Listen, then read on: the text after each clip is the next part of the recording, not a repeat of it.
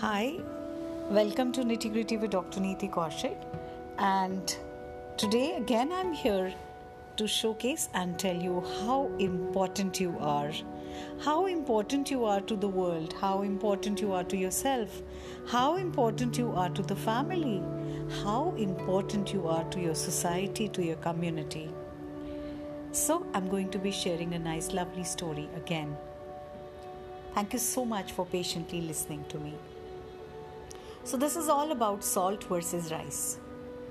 Imagine if you were to cook 3 cups of rice, would you add 3 cups of salt to it? Certainly not. So, in every preparation of rice, the rice always outnumbers the salt. Yet, a little salt makes a huge difference in the overall outcome. Now, in the room in which you are currently, look up at the ceiling. What's the size of the bulb in comparison to the size of the room?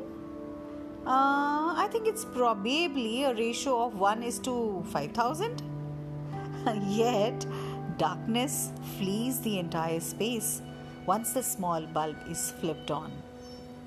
If I am the salt of the earth and the light of the world, then little me has an ability to make big things happen. Sometimes because we feel outnumbered or sometimes overwhelmed at the sheer magnitude of evil or wrongdoers, we then choose to stay powerless. We choose to decide to go on with the flow and we don't choose to stand up for what we believe is right. Little doesn't mean insignificant. You are significant.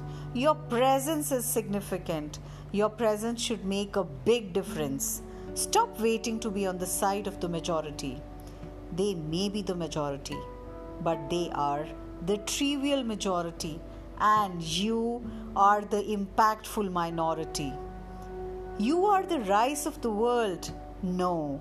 If they are the rice of the world, you are the salt of the world. If they are the room, you are the light. Make your influence felt. Remember, you are the world's seasoning to make it beautiful. Thank you so much. I hope I resonated with most of you.